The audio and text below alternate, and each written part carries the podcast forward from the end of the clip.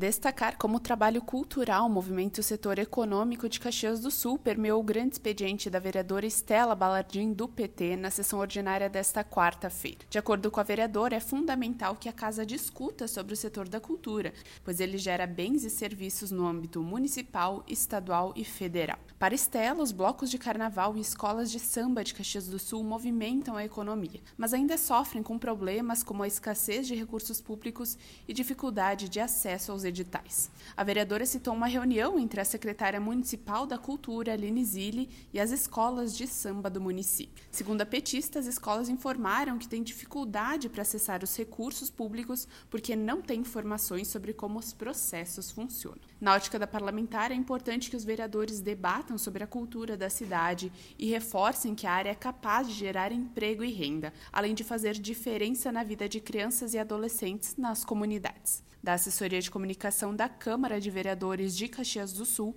Letícia Crelli.